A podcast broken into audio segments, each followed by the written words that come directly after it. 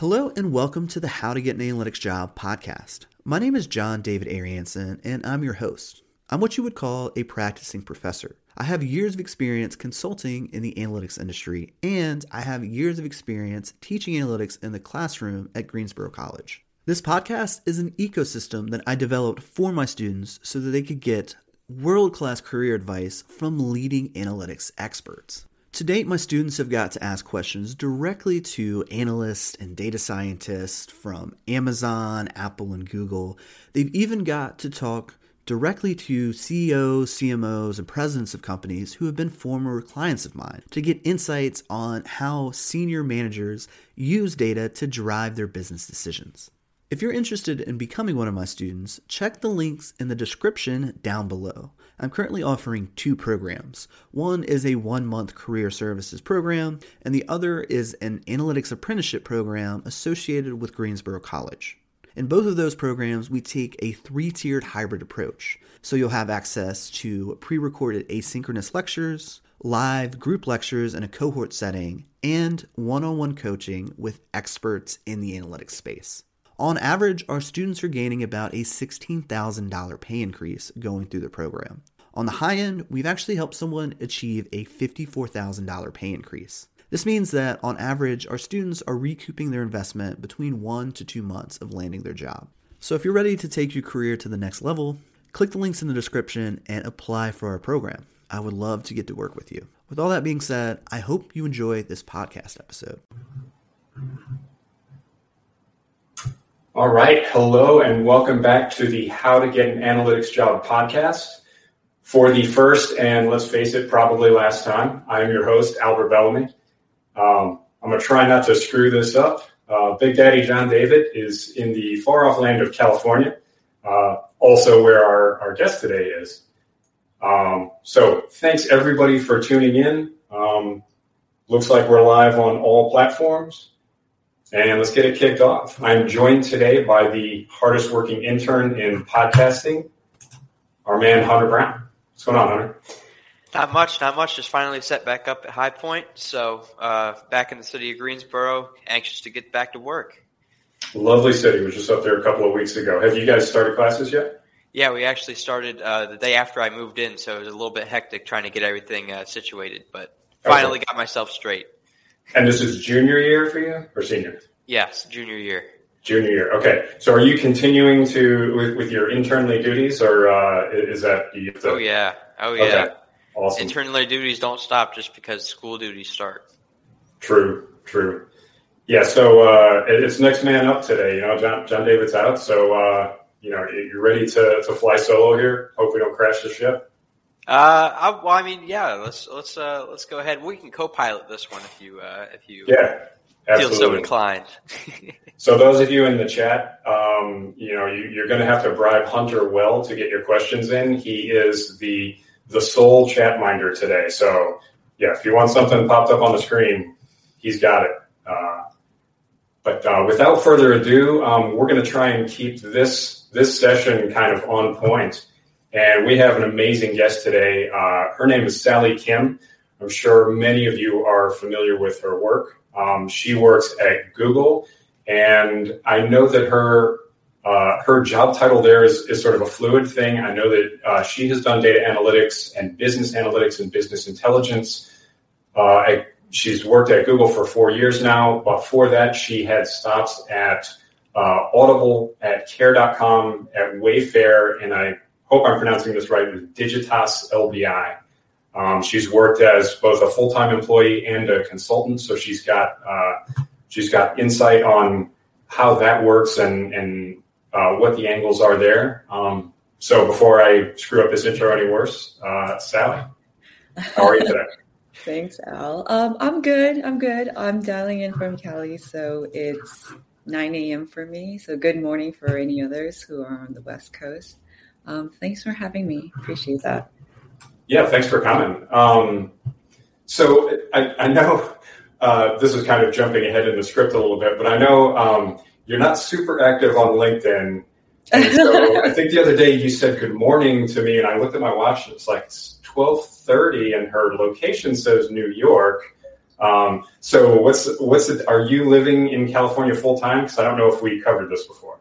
No, um, I, okay. I'm from California, so I have family here. Uh, been visiting family while I can work remotely, so dialing in from LA, Los Angeles. Oh, okay, awesome. based in New York City. Okay, yeah, so, good. So I was, uh, I, I, didn't have like a line of questions about that or anything, but that that just threw me off for a second. It's like, oh crap, is that is that completely outdated? no, no, no. But that that is a good point. I'm not too active on LinkedIn. Um, I do see sometimes like LinkedIn requests uh, come in, and I try my best to keep up. Um, but I really do appreciate like when people reach out, like person and talk about their personal stories, and I try my best to help where I can. Yeah, it's um, uh, LinkedIn can kind of eat your life a little bit. So there, uh, I think most people have kind of mixed feelings about it. It's you got to remember it's social media, so yeah. uh, you can you can spend too much time there. That's for sure. That is very true. so you, um, I, I was going to hit you with the you know the horrible interview question. Tell me about yourself, but um, if if you can take us back to kind of your origin story and um, you know come up in college, where did you become interested in analytics? Because that wasn't your major. Yeah, that I actually got that question a lot when I first started interviewing, um, but it was on a plus thing. Um, mm-hmm. It gave me an interesting story to talk about. So I was a biochemistry major in university and college, and that's because growing up I thought I was going to be a doctor or a medical researcher. My parents just pushed me down that path. And I was like, okay, I don't know what I want to do, so fine, I'll, I'll study that. And I loved, I did really enjoy the sciences. But the, I know, Hunter, you're entering your junior year, right? Um, so the winter of my junior year, and for folks who aren't maybe um, from uh, the States, that essentially means the the winter before I started my final year of university, before I had to think about jobs, I basically partake I partook in a course that's very similar to the Google Data Analytics course. It introduced me to business fundamentals, um, analytics too. And when I took that course, it was just for the winter. It was like an intensive boot camp, um, live and in person. I did it for fun. Um, I figured why not? It's a good way. It's a good use of my time during that break, and I loved it. I loved working with people. We worked in teams. Everything that I learned on Excel, for some reason, it like clicked and I picked it up really easily. We did a lot of team competitions and it was a lot of fun. And I thought, how cool would it be with to do this as my job, to have fun in my job as opposed to kind of just doing a job for the money, right? And so when I entered my senior year, my final year of university, and I started looking for jobs, one person from my team during the program, he had graduated the year before me. He actually reached out to me and he said, Hey, Sally, I have an opening on my team for an analyst position. Are you interested in applying? And I was like, Yes, I would love a job. Um, yeah. So I applied, and uh, as part of the recruiting process, the interview process, the recruiter gave me um, two weeks to learn SQL, which is one of the technical skills required for data analytics in the industry. And in two weeks, I it was pretty easy to pick up. I think it was pretty straightforward. Lots of resources online, and I showed up at the company on on-site interview, took the test, passed it, connected really well to people, and that's where I got started in analytics. That's my first. Wow, job. that's um, yeah, I wasn't wasn't expecting that. So that sounds a lot like uh, Tina Huang's origin story, where she or just her first interview where she kind of locked herself in a in a study room and, and did SQL for like eleven straight days, twenty four hours a day. After she slept, but yeah. But um, so yeah, I'd be curious to know what was your uh, study tactic to yeah you to master that skill in such a short time. Yeah, it was really fun. I had a lot of fun with it actually. Um, I remember um, maybe it's because I'm a bit nerdy, but I remember creating a study sheet. I had a I downloaded an app on my phone that was like learn SQL quick or something. I forgot. I don't know what it was called. Yeah. Um, basically, specific rules. Um, I put all those in one one pager. I created a study sheet and I brought that page with me whenever I was eating meals.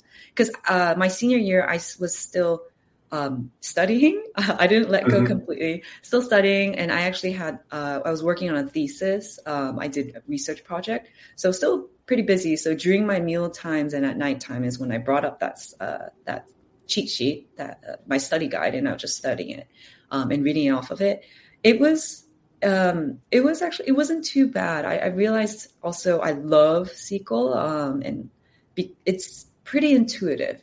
You select something yeah. from a table where a certain condition is met.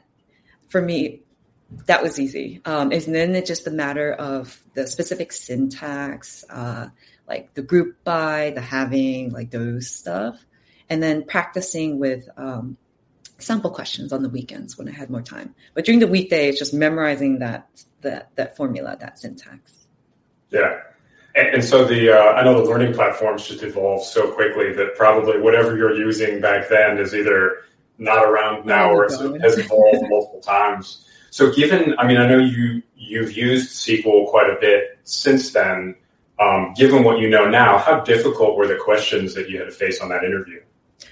Um, not that difficult. So I okay. actually do go back to my college and I give SQL workshops. Um, awesome. and I give them my essentially my interview questions at the end, mm-hmm. and we go through it together or in teams. Now that we're um, on remote, I just put people into teams and have them hash it out. Um, it's really not that hard. Funnily enough, I w- did an interview to somewhat recently, just just for practice, and I almost got the exact same question I got almost 10 years ago. Yeah. Um, these are just basic SQL questions that just ensures that you know the um, you have a good foundation. It's not it's not too difficult. There uh, for interview questions, at least for my personal experience, um, there aren't those really tricky questions where you have to do lots of maybe nested queries or subqueries. Okay, yeah. Jargon for folks. Window just, functions and things that are start getting super advanced. Yes, it's yeah. it's not going to be super complicated. It's usually just one query. Um, maybe for functions, it's like sum, max, group. So you would have to use gotcha. by, but nothing super complicated. Yeah, none of those analytical functions. Let's uh, Hunter, we, do we have anything uh, worth pausing the interview for? We just got one question from uh, Lauren Branch. Will most interviewers oh. actually require a SQL test taking uh, for the interviewees? Um, I don't. I, I don't know about most. Uh, I can only speak from my own personal experience. Um, I would say I would. I would think um, for the beginner or like entry level analyst, um, before you have work history to prove it, I would probably expect that to have SQL uh, interview questions. If, especially if you say you know SQL, they'll want to make sure you do know SQL um, if you don't have that work experience to back it up. Um, having said that, it's usually not too hard. Um, they may be there are now more platforms where you can do it online. They'll give you the test uh, online and you just submit it whenever you have time. Um, for me the harder part actually is writing sql is very different from typing it. It, feels different looks different. Um, so practicing in the way in which you'll get the questions will be helpful. And when i was interviewing i used to use glassdoor a lot just an online platform where you can figure out how there might be a new platform out there. Um, I haven't looked for jobs in a while, um, but it, it, gives you a little bit sneak peek into what kind of questions that company might ask you for an analyst type of role. So I used to use that a lot. I used to do a lot of research, and if I'm interested in applying for a company, I would go to LinkedIn, try to figure out do I have any connections at that company, and just to get to know them, chat with them. What is the company culture like? Because just as I want to get into that company, I also want to make sure it's a nice company and that they'll want me to. Like it's you want them as much as they want you, so it's a fit. Um, so I would do all that research beforehand. Very cool. Yeah, so the culture fit is huge. Um, and, and, do you do you uh, engage in mock interviews? Is that something you've used in the past?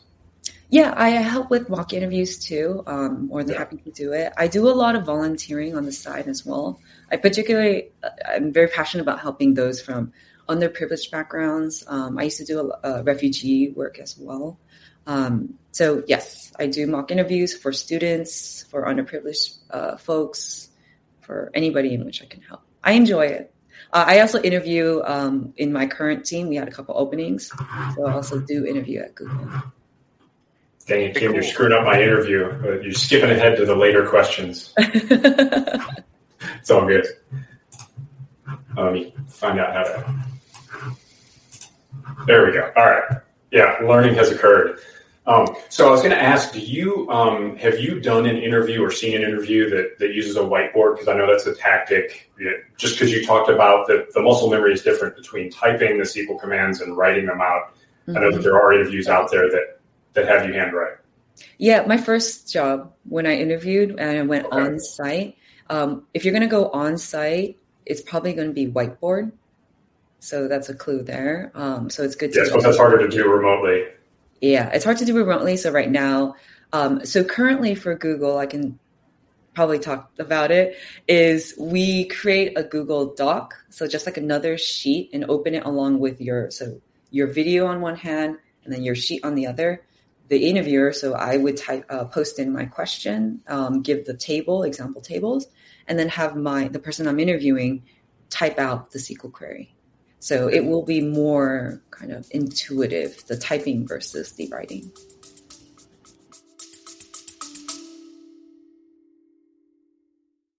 We're going to take a quick pause from the episode so that I can give you some more information about our career services program. Over the last four years, I have developed a very effective approach to teaching the foundations of analytics. And I've taken that same curriculum from my case studies and business analytics class at Greensboro College and turned it into a career services program. So if you've ever thought to yourself as you're listening to this podcast, man, John David students are really lucky. You can have a very similar experience to them. Just check the link in the description down below. My career services program offers you an analytics foundations curriculum. So this will shore up any gaps in knowledge that you might have in landing either a promotion or maybe even your very first analytics job. And then you get to work one on one with me to help build your personal brand. So we will look at your resume and also help you develop a customized portfolio. All right, let's get back to the episode.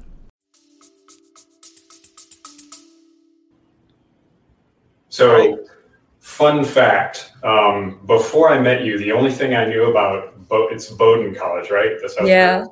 The only thing I knew about it was that Joshua Lawrence Chamberlain uh, oh. uh, taught there. Mm-hmm. Um, so military history, was, oh. and so when I was at, when looking at it, it was like, well, I'm sure there are other people. Uh, yeah, Franklin Pierce, uh, president of the United States. Before Barack Obama, he was the only president with a uh, vowel at the end of his name. So, oh. yeah, more fun facts for you. Oh, so, cool. I, mean, I don't know about that one. I, know that you you mentioned your charity work, and I know that you were. I mean, just looking at your timeline, it looks like you were doing charity work like all the way back through college and into high school. Where did that um, I mean, where did that spirit come from? Is that something you get um, from your parents? Um, maybe I'm not really sure. Um, I so I'm actually first generation college student, meaning I'm the first person in my family to go to college, and I, I just I've been very lucky. I think for I had lots of mentors, a lot of opportunities came um, by my way, um, and I took advantage of those. A lot of people helped me, and so I've always really wanted to give back too, I like passing the baton, because um, there were, yeah, whatever I can do to give back. I I was one of those lucky people. I guess good vibes, good juju got sent my way. Yeah. So the least I could do is to do my best and help others. Um, in in regards to why I'm so passionate about maybe like refugee specifically or underprivileged students is I can I feel like I can maybe have the most impact there, and I know it's it's one of the hardest groups to in terms of adjusting to wherever their um, their new location is. And since my parents are immigrants, I could relate to that a little bit as well. Yeah. So I wanted to do my part to help. Yeah, that's awesome. I just came from my uh, battalion headquarters where they're sending a, 130 Marines up to Quantico to handle the influx of uh, Afghan refugees up there. So yeah. um, that is uh, super important work. Um, I know that uh, some of your charity work now is is more kind of professionally oriented, which is amazing that you're you know you're taking your skill set and and trying to help underprivileged people with that.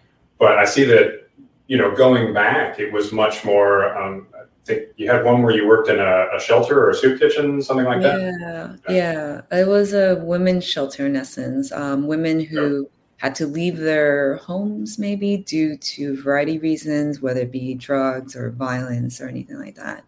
Um, yeah, that that I was personally affected by someone close to me who was going through that situation. So that's why I got involved in that, and that's why I wanted to help. So even when during the times when I was doing research, I'm very motivated by personal stories, by people around me. So I had done, for example, diabetes research because mm-hmm. my best friend in college, um, I found out had type 1 diabetes. Before then, I had no idea what diabetes was. I didn't understand the difference between type 1 and type 2. So that summer, I wanted to use my skills. I, I came from a science background. I wanted to figure out how could I learn more about this field, maybe give her hope um, about advancements yeah. or do my part and see like can I help in any way. Um, so I that's just me, my personality. I'm very people oriented, um, and one also one of the reasons why I went to analytics as opposed to science research. Not to yeah. say scientists aren't social. I just really like connecting with people and talking with people. And as a business analyst or in analytics, I'm usually in meetings. I talk with my. I have really good, good relationship with stakeholder groups, um, people yeah. who I work for, in essence, who I give my data solutions and products to. So I really like that. Relationship building is important to me. Yeah, more more stakeholders within the organization, or are you are you doing a lot of customer facing stuff at this point? With within Google for now, I have okay. done customer facing, um, but currently I'm doing more internal stakeholders. More or less the same thing. yeah, yeah, got to got to sell them on the information and and your mm-hmm. conclusions either way. Mm-hmm, mm-hmm.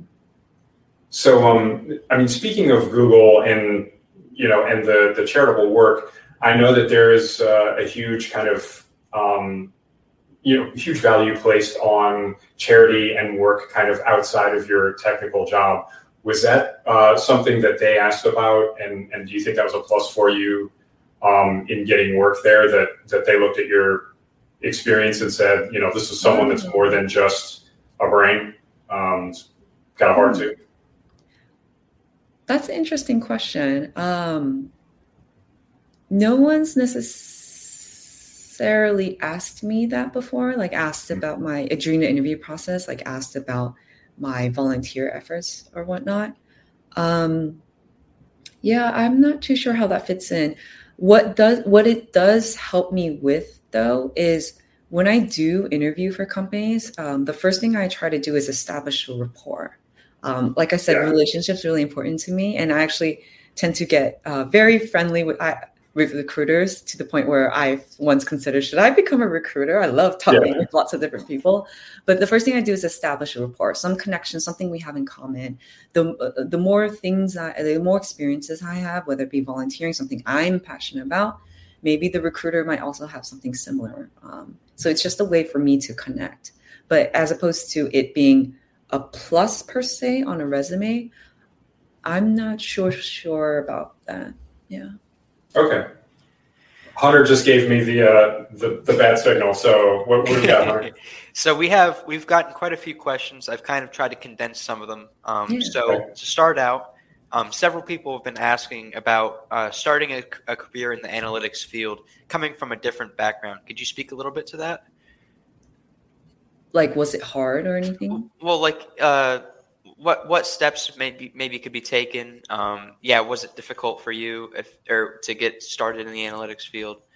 Yeah, no, no. So it's not hard at all. Um, it can actually be a very pl- big plus. Um, and the good example I give when I go back to my college and I talk about analytics, introduce it, and why they should come to analytics is my first job there were i think like four of us four analysts pretty small team um, i was a biochemistry major sociology major econ major and uh, psych major. So kind of all over the place. Doesn't really matter what you like major in. At least in the states. I can't speak for other job markets but it really hasn't mattered. Um, I will say there are times when they'll ask for, um, like, give me examples in which you've done something analytical. And so I was a biochemistry major, which I've mentioned. And so I know, Anna, um, you have a, a biological bachelor, so bachelor's in biology perhaps or biochemistry, you do a lot of experiments during that. There's lab courses, lab work. You can use those examples to talk about the analytical process, that creating a hypothesis, testing that hypothesis. All that is the analytical process. So um, I specialize in chemical analysis. Analysis is in the name. I essentially looked at biofuel compounds and analyzed like what is the composition, how many, how much carbon to oxygen ratio, et cetera, do we have, and I just talked about that as part of my an analysis or analytical experience background. And that's that's really all you need. You can use a lot of what you already have is um, coming from diverse backgrounds to fit what they're looking for in a role. It just requires some creativity sometimes but you can definitely use it um, and then if you ever need help this is where like mock interviews or asking people others might be very helpful all right um, we've got another question here um, I think a lot of people might struggle with this imposter mm-hmm. syndrome. Have you ever experienced it, and how do oh. you deal with it? Oh, of course, of course. Um, imposter syndrome is so prevalent. Um, there have even been talks at Google to address that, to talk about it. You're to say that you're not alone. We all experience this. Um, I particularly felt it a lot in the beginning of my career. Um, I felt like, especially because um, sometimes I feel like I talk my way into interviews. I just connect really well to the pe- with the people, and and they're like, "I like you, so I'll hire you." Um, what does help me though is everybody goes. I I really go through it with every role I take in the beginning. Um, but what helps me is to think about to when I actually do produce stuff, that starts to build my own um, like credibility credibility to others, stakeholders, but also builds my own self confidence too. Um, but you're definitely not alone. Imposter syndrome is so so so common, and not sure if it necessarily even goes away per se, but it's it's it's just it's just much smaller voice in the back of your mind. So it doesn't really bother me so much anymore. Even with the DA cert, the data analytics cert, um, creating that I had a little bit of imposter syndrome. Do I have enough tenure? Do I have enough experience? Like, am I even qualified to talk about this? Um, and it just, you just go with it. I, my, I just wanted to do of the things that I do know, see how I can help people with that. And that was more than enough and we had and for everyone else we had lots of other subject matter experts. It wasn't just me. We had uh, everybody full gamut from financial analytics to healthcare. I have e-commerce background as well advertising analytics. And we did that to ensure that the course will be uh, uh all encompassing it would be industry agnostic. So. Great answer. Fantastic. Um, we have another question here from a, a person named Albert. Actually, um, they were wondering. good name. They were wondering how to get an entry level data job at Google after completing the certification, and so maybe speak a little bit to. Um, you know how to get in touch with the hiring manager. Skipping ahead to another one of my future questions. I don't like you anymore, Albert. All good. It's funny. Uh, there's a lot. There's also other Sally Kims at Google, and I, sometimes I get their emails. Um, so hiring at Google, um, oh geez. So let's see, like tips to getting hired. Or? Sure, maybe how to reach out and better connect with people at Google or something yeah. along those lines. Yeah. Um, uh, I can say what I guess historically most i would say like most people who i've found in my personal experience who end up in analytics jobs at google tend to come from other companies. Like they've acquired some experience before coming here. Um, so i don't know about entry level and analyst positions per se. However however um, google has been making a lot of grounds and efforts to try to hire more entry level folks, but specifically also those from underprivileged background. Um, and that that's through other there are programs um, on Google. Uh, for example, there are like programs called I think it's called Bold internship. Um, there's a lot of things. Year Up, I've I inter, um, I've mentored folks from Year Up. They it's essentially a program where we have um, interns from this nonprofit um, who come to Google. They're matched with Google mentors and just talk about like how to help with their career process and if they want to convert after their internship is over to get a full-time job within Google. So there are ways to get there are inroads that way. Um, that's that's what I know currently. Uh, for me, for myself, I uh, did not enter Google straight out of college. I wish. Um, I had to get a lot of experience elsewhere. Actually, Google for me was I never thought I'd come here. Um, it was like you know that that far off dream in the future. Like how cool it'd be to work for Google, like Silicon Valley. Growing up, that was that was like wow. Um, but I I there was a recruiter that I got along really well with. He helped me get that contract position at Audible um, which is Amazon's audiobooks branch. And we got along really well. And so when the Google opportunity came about, he reached out to me while I was still at Audible. Um, I hope I can say that um, to say like, do you want to apply for this Google job? Do you think you'd be interested? And I was like, yes, it's always been a dream of mine. I would love to. Um, and so, yeah, and that's how I personally got in. Um, so I, I don't know pers- uh, what I can say in regards to entry level analyst positions, just that you can check on Google Careers, the career page, to see if there are entry level analyst positions out there. Um, but to my knowledge, at least currently, is those internships or those those other kind of alternative pathways might be the the best ways for entry level. I think you answered that pretty well. Yeah, I, I will say in the it was in a totally different division of of Google for my internship, but I didn't meet a single person for for whom that was their first company. Um, yeah. And a lot of the Nest people had been in Nest company before it was bought out by Google, but there were tons of other people in devices and services, and yeah. every last one of them had experience, and a lot of them like you know decades of experience at other companies yeah. before they ever came there. So yes, that's it's, it's not common, I don't think. That's most common. Um, I actually would recommend working at other companies first before coming to or trying to apply or getting into these big companies like Amazon, Google, Facebook. It, my own personal recommendation.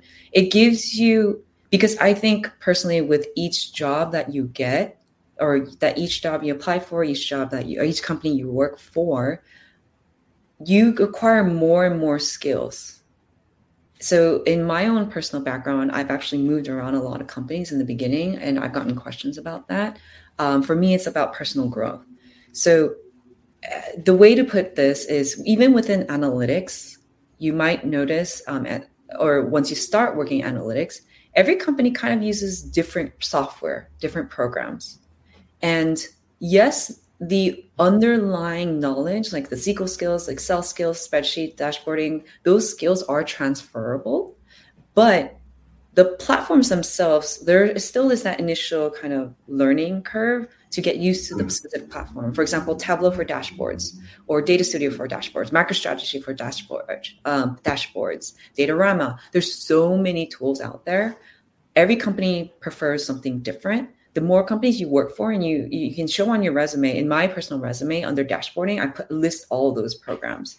And the reason why that's nice and that will help you in the long run and get you more and more marketable is some recruiters aren't necessarily like data analysts themselves. They are instructed to look for i need someone with tableau skills or someone with data studio skills. And they'll look for those keywords if you have it on your resume, like they'll zero in on that and instantly like highlight you as an applicant. And so if you stay with one company only, um, especially big companies, they tend to they tend to create their own products as well, and not like the big name brand stuff too. So you won't have those marketable skills. You'll be you will have pigeonholed yourself to one one skill set, one group, one uh, like one family of platforms that you only that you know. So it becomes harder then to leave as well and explore other job opportunities. So I would actually recommend start small and then diversify, then work your way up. All right, very cool. And before we move on, um, I, while we're on the topic of hiring, I want to go ahead and bring in. We've had a few questions about uh, uh, data portfolios. How would you? How do you feel about those? How do you feel is an effective way to construct those and get them out there? Yeah, I know in this sir we talk about like Kaggle, um, GitHub. There are lots of different ways. Um, and personally, for me, in the past, um, I've even sent examples of like this is how I write my SQL queries because uh, there is an art to it. There's beauty in it. I think personally, I love SQL. Uh, I can geek out about it.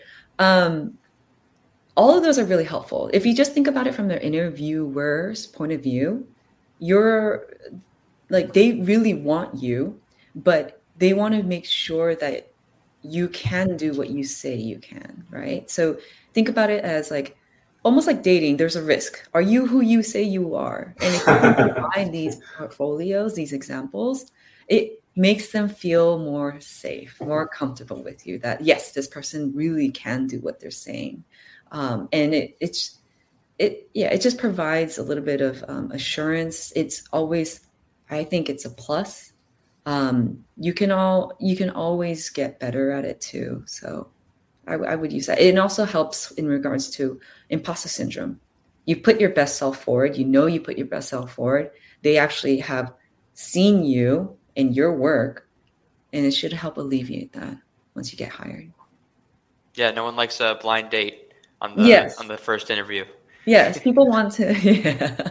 give them some context. Let them know you a little bit. yeah. Don't right, show up so fat and bald when you uh, look like that in your profile picture.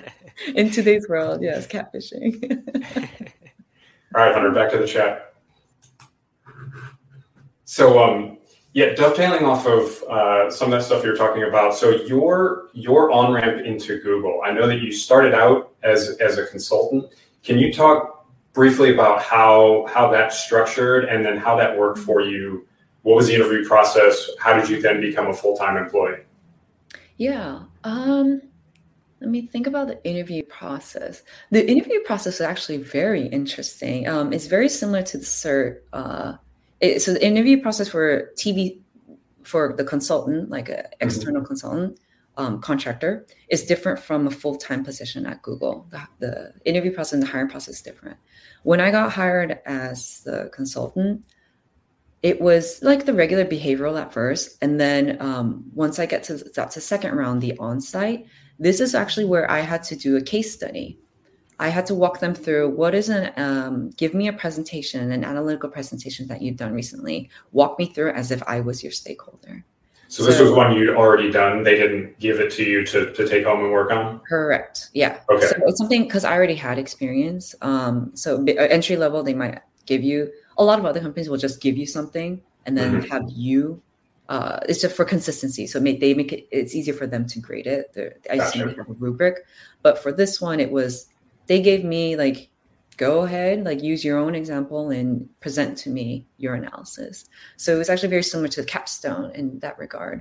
Um, yeah. So yeah, when I talk about the capstone, actually, um, the exam when we were creating the example for the interview that I gave, it was based on the presentation I had given, but we tweaked the industry. We we changed all the data. Like it's not the same at all, but I used yeah. the presentation I gave to help with the capstone stuff too. So it's very awesome. in line with what I went through personally. Um, yeah, so I got hired as an external consultant. It's very different. The, in case people aren't sure what the difference is, as an external consultant, um, I work at Google but it's more so I work for Google, um, not as full time. I don't get the Google benefits. I don't. Google doesn't pay for my insurance or anything like that. I did you get the beanie? Because that's the most important part. I don't get the beanie. That's full time. yeah, I wasn't a Googler, so um, I technically worked for an agency, and the and Google hires that agency to provide like short term contract work to fill to fill gaps it could be gaps due to for a variety of reasons. Um, mine personally was due to um, several people, uh, several folks on the team um, being out on maternity leave and paternity leave, and so they needed short-term contract workers, and so I was one of those. Yeah, yeah. And I, for me, it was a really nice introduction to Google. Um, yes, contract work can be t- uh, stressful in that it there's a finite time period, and then you have to mm-hmm. look for a job again. Um, but for me, the way I saw it is it was a way for me to check out what it's like to work at Google. And while towards the end of my contract, and um, I was able to speak with uh, uh, Googlers within the company to figure out uh, transitioning into full time. So, for example, there was a job that I was really interested in. I chatted with the hiring manager. It was really easy to do since we were both in in in in the same company. I could figure out who he was. Just chat with him informally to see what what is his team like, what is he looking for, and if there was a good fit, then formally start the process. Okay.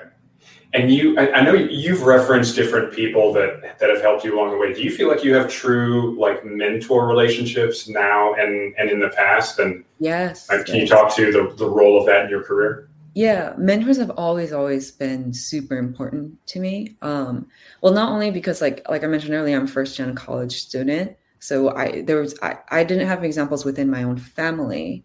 Um, yeah. No one's gotten to like this far, I guess, like this to this this extent.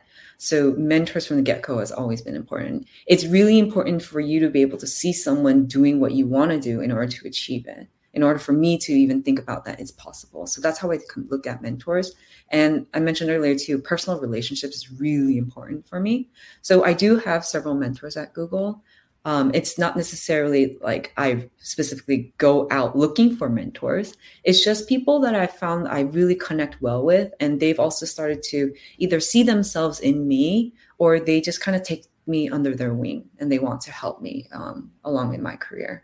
Those people, just the natural organic uh, process, like in a very organic way, be, do become my mentors. So I, I have several. I, I, I like to just talk with different people. My philosophy being the more people I can talk to, the more different pathways I can see and, ex- and kind of experience almost um, vicariously, I can kind of consider what what kind of path do I like, what might I be interested in.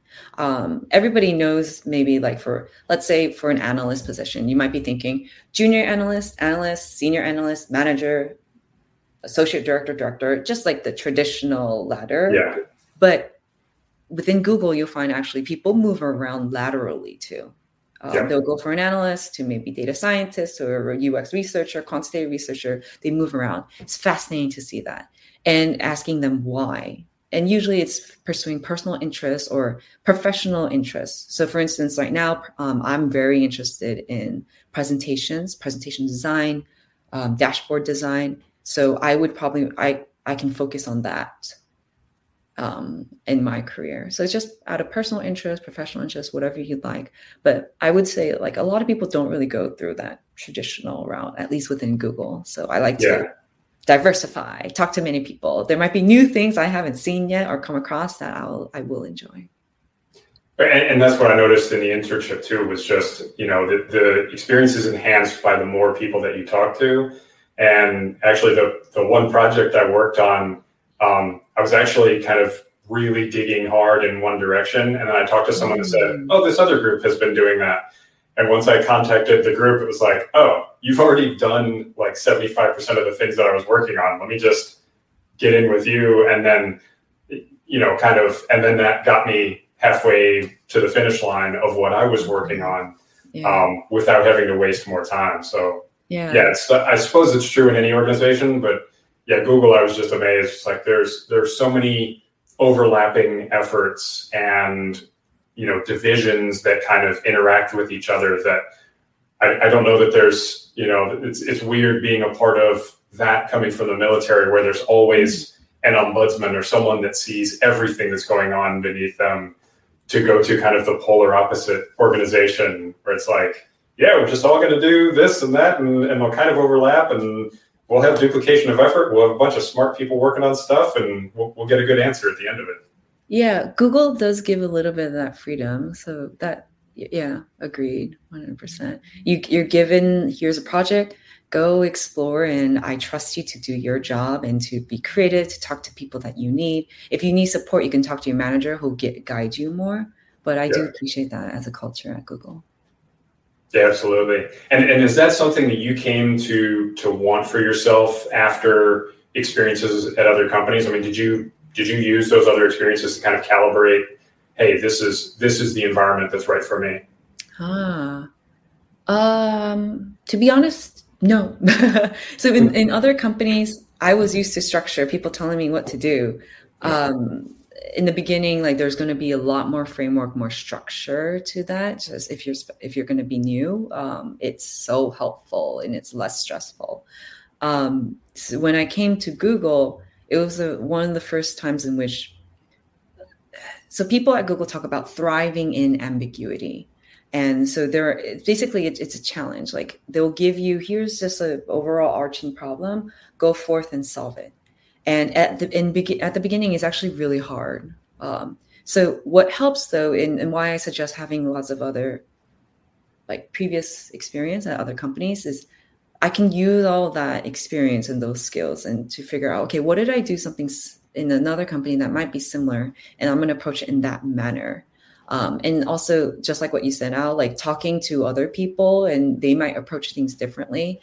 Just all of those will help. But in the beginning, I will say it actually was a little bit difficult. Um, and I've learned to adjust to it. I've actually learned to then now appreciate and I really like it because it gives me autonomy, gives me an independence, and it allows me the space to be to be curious but to also just to explore and try new routes it's i'm given here's just a project in a certain amount of time or i can establish a deadline myself so i can control that process i can manage that process myself and it builds more skill sets more examples i can talk about too as if i ever wanted to interview for other positions so i've learned yeah. to appreciate it but at first it was difficult so, what skill sets are you working on right now, uh, either in or outside of Google? Like, what's what's your yeah? What are you adding to your technical toolbox? Yeah. Oh, technical. Um, so technical toolbox Python. I personally like Python um, over R.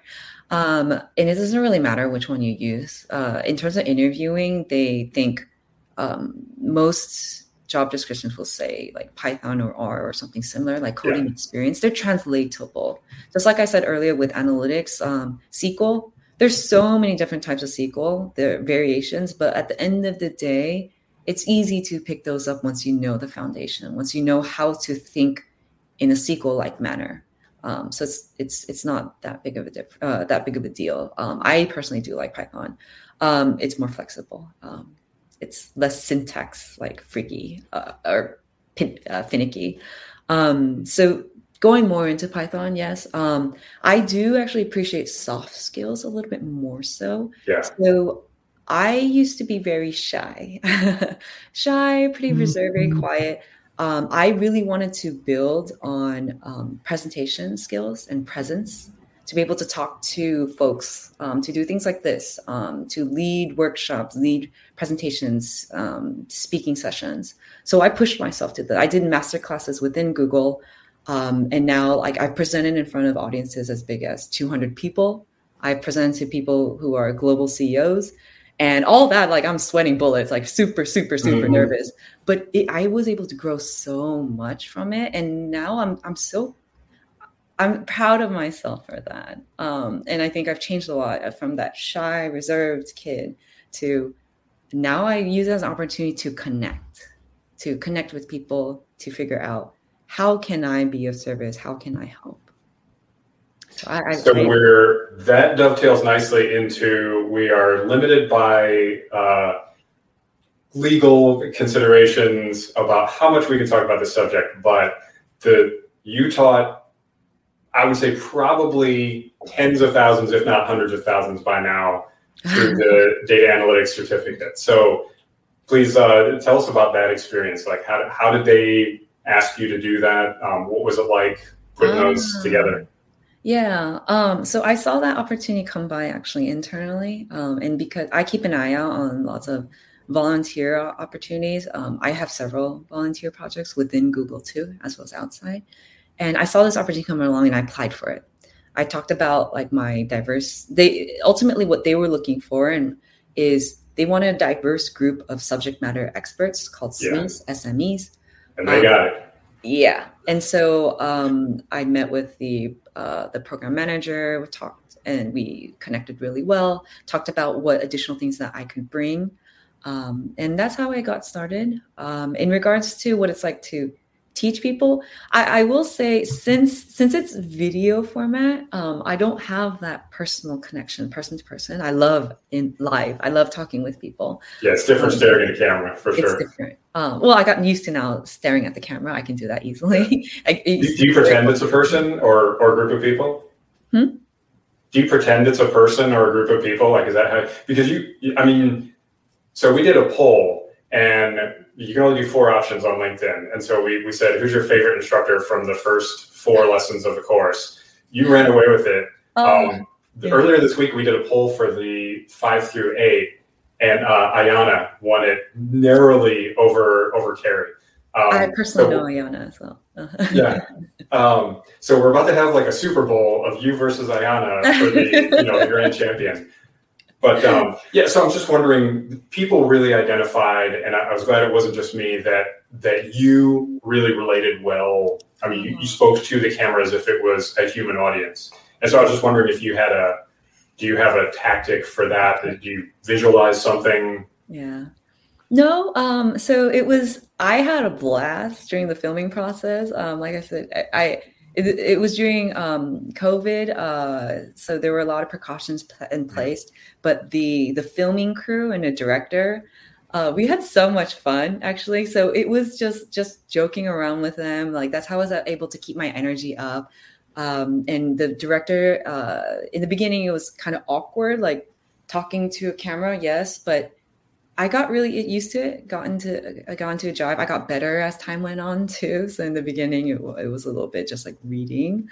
Um, no, it, it, I, it wasn't. It wasn't that bad. Yeah, I, I, did appreciate though that there were others around me. So it was like, yeah, like even now, like I'll be talking to you, Alan, Hunter, and um, like the audience. So I'm aware of that. It's like at the corner of my screen, I can see you, but I just choose to consciously look at the camera while I'm talking, wow. as if I'm I can't do that. I'm staring straight at your picture on the screen. The camera. Luckily, I have it right below the camera, so it, you might not notice. But yeah, I can't. Yeah. That's an impressive skill. skill. Yeah, no, I, I couldn't do that either. no, I don't always do it. Um, I it's it's, it's conscious effort. Um, but I, I like it because it makes people the uh, like others on the screen, um, on the opposite end feel more connected, and that's what I want. Yeah, it's yeah, it's not all about me. I want people to feel at ease. I want people to feel connected. All right. Anyway, we have a couple other questions from our audience. One of them has been asked by many, many people.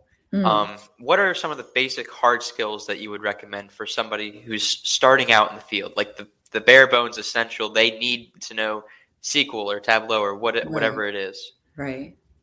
I mean, I like to say it's pretty sure I forget when I uh, I'm I'm going back to my um, university like the end of the month, but I for or end of next month. Um, I forget what I say, but at the end of it, it's just three skills, core skills, technical skills, right? Um, uh, let's not talk about soft skills. Just say I can go on forever about that. So it's gonna be SQL, dashboarding, and spreadsheet. Those three. Yeah. Okay. Cool. SQL you can teach yourself. Dashboarding. Um, that's kind of uh, just learn to create um, charts. You, um, it's going to be a little platform specific. And then um, spreadsheets, I feel like a good number of people generally have used it before, so it's not as difficult. Um, using Excel or Google Sheets or uh, Apple's numbers, maybe. I think that's what? Yeah. I don't use Apple products. Obviously. I don't either. I hope but, it Yeah. um, but yeah, that's. I think that answered the question perfectly. Uh, then we had another from. This was specifically asked by Oscar Murillo, um, mm-hmm. but I think it, it's a more general question in, mm-hmm. entirely. Um, mm-hmm. So, data analytics versus data science. Oh, different. The difference between the two. Uh, if someone's on the edge, what should they look for? What should they specialize uh, in? Ah. Something yeah. like that. That's a really good question. Um, and I talk about that too when I go back to my university. Um, the way I put it is at a very high level, data analytics looks at what happened in the past to inform the present. Like what's going on now, how can, how, or what's going on and how can I use the past to optimize current strategy. data science looks at what happened in the past to try to predict the future. So, uh, overarching, that's the difference. Now, when it comes to you yourself and choosing between the two, at the end of the day, you can think about the data, uh, what you do in the day to day basis. So, data analytics, you're going to be much more SQL heavy. Data science, you're going to be much more R or Python heavy. So, if you really enjoy R or Python, go forth and conquer and go into data science. Try it out. Um, you can uh, some uh, some people start in data analytics and move into data science. Do whatever you like. Life, you don't have to just stick with one thing. go have fun with it and explore, do different careers. Um, but if you prefer the SQL, I personally love SQL um, you can stay in the data analytics portion and you can like you can still learn r and python and do more of the data sciencey stuff too but the bulk of your work or your career being defined as data analytics that's the career path i've chosen all right cool thank you very much that's that's pretty much all we got for now so yeah back to you al yeah so i think the the the culprit is clearly john david's uh, streamyard account because this has happened twice uh, when he was in the driver's seat where he dropped out, and now it's happened to me. So, yeah, definitely, definitely John David's fault. Um, so. anyway, um, so we hope you guys had a good time while I was uh, kicked off the internet. Um, we have a guest that wants to show an amazing uh, presentation that he did for the capstone study. If you're ready to review this, so let me bring him in. Navneet, how you doing today? Hi guys, how are you doing? Doing well. So I could totally relate to the uh, to Sally when she was saying that she used to be a shy kid. I am like that. I was a little nervous before getting onto this podcast. I also told uh, I also told Albert that, but I am here and I want you to review my project. Before he, that, he I literally want... gave himself like a one second pep talk um, was all that was required. I, I just he said he was nervous and didn't know if he wanted to come. I said why, and, and 30 seconds later he was like, "Never mind, I'm good." So yeah, it was was not it wasn't uh, it wasn't super epic, but so here, um, can you guys see that? Okay, let mm-hmm. me give me a thumbs up from someone in the audience as well. Oh, Fernando, it's clearly John Davis saw. Um, anyway, okay, so here is your Tableau public, Navneet. So go ahead and um, if you want to kind of quarterback me through this thing, and um, you, know, you can talk about what you put into it. Uh, Sally, by all means, um, you know, talk about what you think. So before we start with the project, first of all, I want to thank Sally for being a fantastic teacher and a mentor to everyone who is enrolled in the certificate. Uh, believe me when I say that you made me fall in love with SQL. Oh. And I pretty much use it every time I need to analyze a data set. Yeah.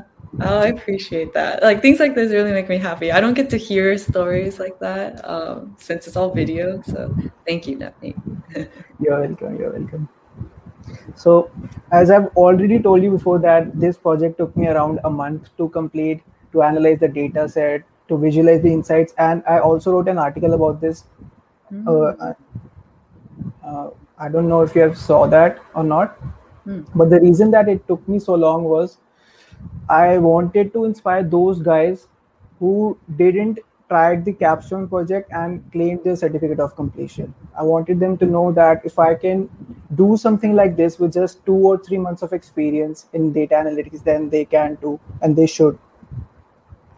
So, starting with the in quick introduction about the case study, Cyclistic is a Chicago-based bike sharing company. As you uh, you made the you made the capstone projects, you already know that.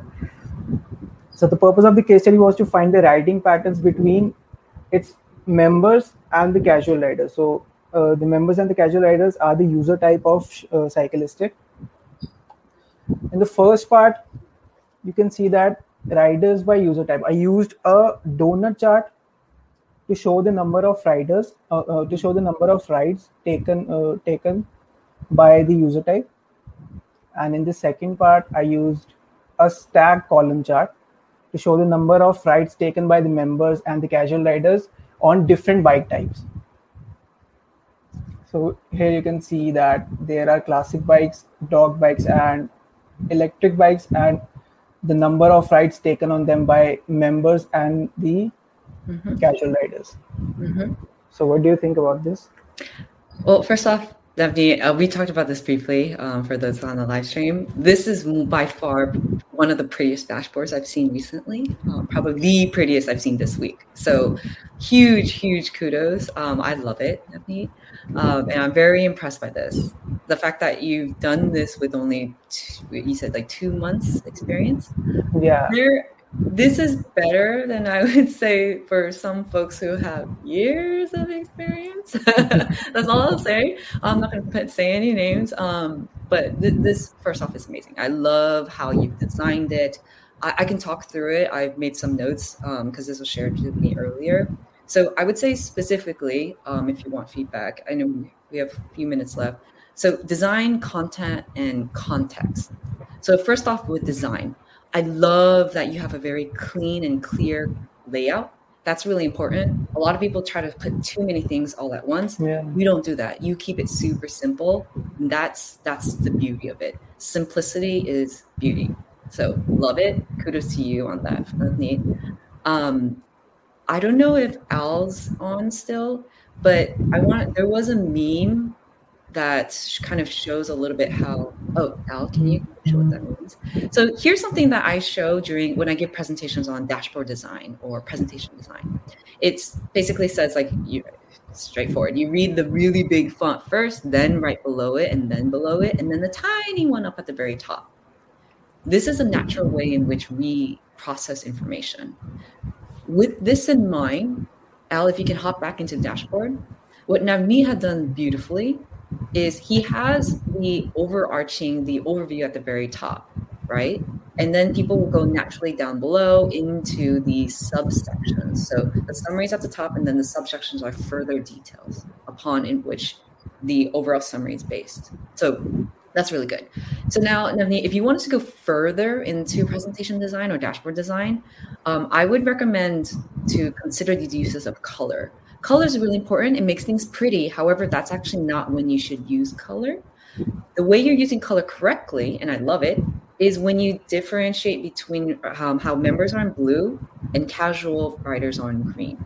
And you want to keep that consistent throughout your dashboards. That's good. But up on the top in the overview where there's different colors, um, it should be one single color. And the reasoning behind that is think about if you highlight everything because everything's important, then nothing is important at the end of the day.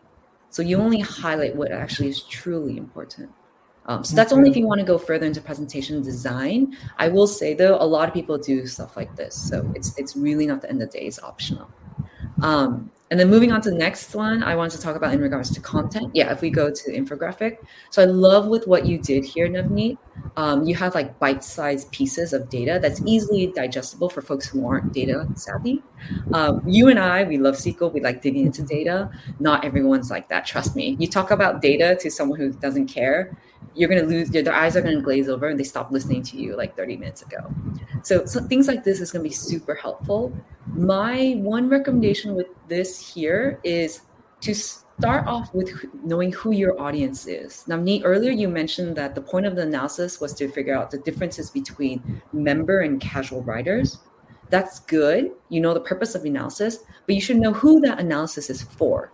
For instance if this is for marketers you want to make sure these are sound bites, snippets that they can directly use. So things like 4.07 million users, very interesting for you and I. But for marketers, you you might need to give them a little bit more context. They might not be able to just it doesn't mean anything. 4 million users, yay. Is that a lot? So that goes to then to the third thing I want to uh, cover, which is context. So if you scroll further down, in this chart, the first one up on top, that time series, what I loved is you have you highlighted out like the peak on Monday. We have 400,000 youth riders and rides, and then the the low point, right? Kind of like the weekly average almost. Yeah. So providing and and you you shown that like the 400k consists of 23% of total rides amazing. That means it's not a small chunk of total rides. Monday is really significant in terms of volume. But data, you always need context, especially when you uh, know who your audience is. So think about it this way that is really good. The, um, 400K is 23% of total. If if you wanted to go even further and be even more uh, telling a story behind the data, you can say things like uh, the busiest day of the week has 400k rides, which is two times weekly average. That's one slightly better. And then now here's the kicker. This is where I think you can shine, and it, it helps to know who your audience is. What if if you told your audience that, and your audience is team of marketers, that the busiest day of the week has 400k rides? That's as if all the working individuals in downtown Chicago ride their work or took a bike to work that day. That gives context. That tells the marketers mm-hmm. exactly how big 400K is. If everybody who's a working professional in downtown Chicago takes a bike to work, then like, oh wow, actually, I can understand that's a huge volume. It gives context to folks who aren't really in knee deep into data, who don't know is 400k a lot? Is it a little? It gives them something that they can relate to. So yeah, that's that I would conclude there. But other than that, like these are just op- again optional areas, Navneet, that you can get even better at if you'd like. But what you have is beautiful. It's something that people with years of analytics experience uh, don't even do as well as you do. So um, I am very impressed by this. Uh, I just am very passionate about dashboard design, presentation design. So I can provide lots of for uh, feedback in regards to just like the small details if you wanted to go further. But what you have is so more than sufficient. This is beautiful. Albert, if you click on the details tab under the dashboard, yeah, there I have created two de- details pages also mm-hmm. regarding mm-hmm. these dashboards. If you have seen that, please scroll down, scroll down a little. Sure. Ooh. Very nice. So, um, as a former consultant, this is um, I don't, Navneet, were you a consultant as well? this is good. Um, because what consultants really like is insight. So, what is the objective data? What uh, objectively, what does the data tell us? And then conclusion or recommendation is okay. Now that you know this data point, so what? What should you do with that data? Or if, so if your audience is a team of marketers, then the marketers should do X, Y, Z. Um, so sounds like you have that, and I like that you highlighted like 4.07 million rides. Like you highlighted things that are really important. Just remember, next iteration can be putting that into a little bit of context, um, a little bit more context. But beautiful, beautiful. Your uses of color, bolding, how you've separated out insights and conclusion good instincts. Navneet, is there anything to point out on this?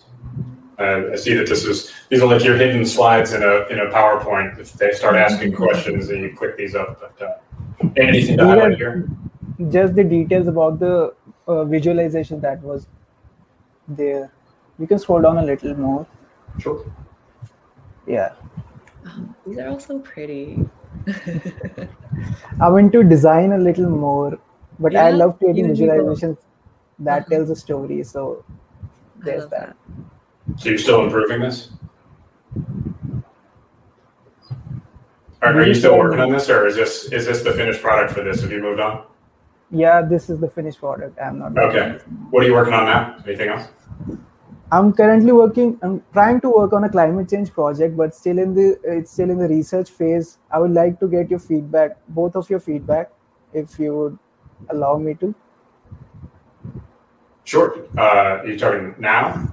No, not now. I will. Okay. Connect with you on LinkedIn. Yeah, no worries. Just send it along. Is it, is it on your Tableau public? No, it's still in the research phase. I told you that. Okay, gotcha. Yeah, no worries. We can do that. So I'm connected right. with Albert, but not with you, Sally. So I'm gonna send a connection request right away after this podcast. Sounds good. Navneet, thanks for uh, thanks for coming and uh, and sharing your your presentation with us, and uh, I appreciate the fact that you know you overcame initial nervousness to to come in and make a contribution, brother. Appreciate it. Thanks for having me, Albert. Yeah, yeah, it's inspiring. I now I want to go back to my dashboards and make it prettier. Oh, amazing, amazing job, Navneet. Thank you so much. Thank you. Thanks for having me, guys. Yeah, no worries. We have you on as a guest. You can show us all how to do it. All right. So, yeah, I think we're, um, that's the last bit of business we had. Um, Sally, what do you, what do you envision for yourself going forward? Doing the same i guess. I um yeah. i've done a lot more volunteering stuff. I'm very passionate ever since the coursera thing and um going going to my alma, alma mater. Continue doing the same. Um i think because i love it. I'm very passionate about it. Um the more people i can help it makes it's a win-win for me. Um i feel like i feel like i'm contributing. It makes me feel connected to people so. Yeah absolutely. and i feel lucky that I found something that I feel, get a lot of satisfaction from. That's super cool. So where can where can people get in contact with you? LinkedIn. Yeah. Um, I'm not always on it, so I apologize um, if I don't reach back. No, no need to apologize for that.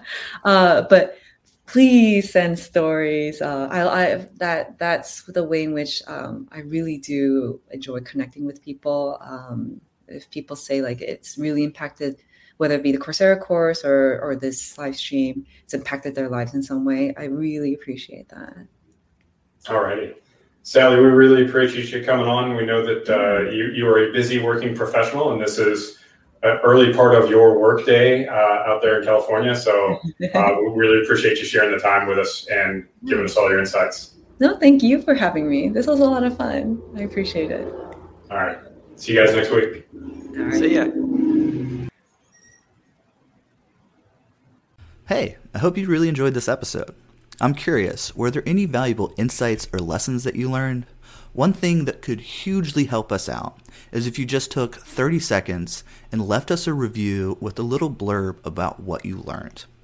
Thank you so much for your time and attention, and I hope you enjoy the rest of your day. Hey, I hope you really enjoyed this episode. I'm curious, were there any valuable insights or lessons that you learned? One thing that could hugely help us out is if you just took 30 seconds and left us a review with a little blurb about what you learned. Thank you so much for your time and attention, and I hope you enjoy the rest of your day.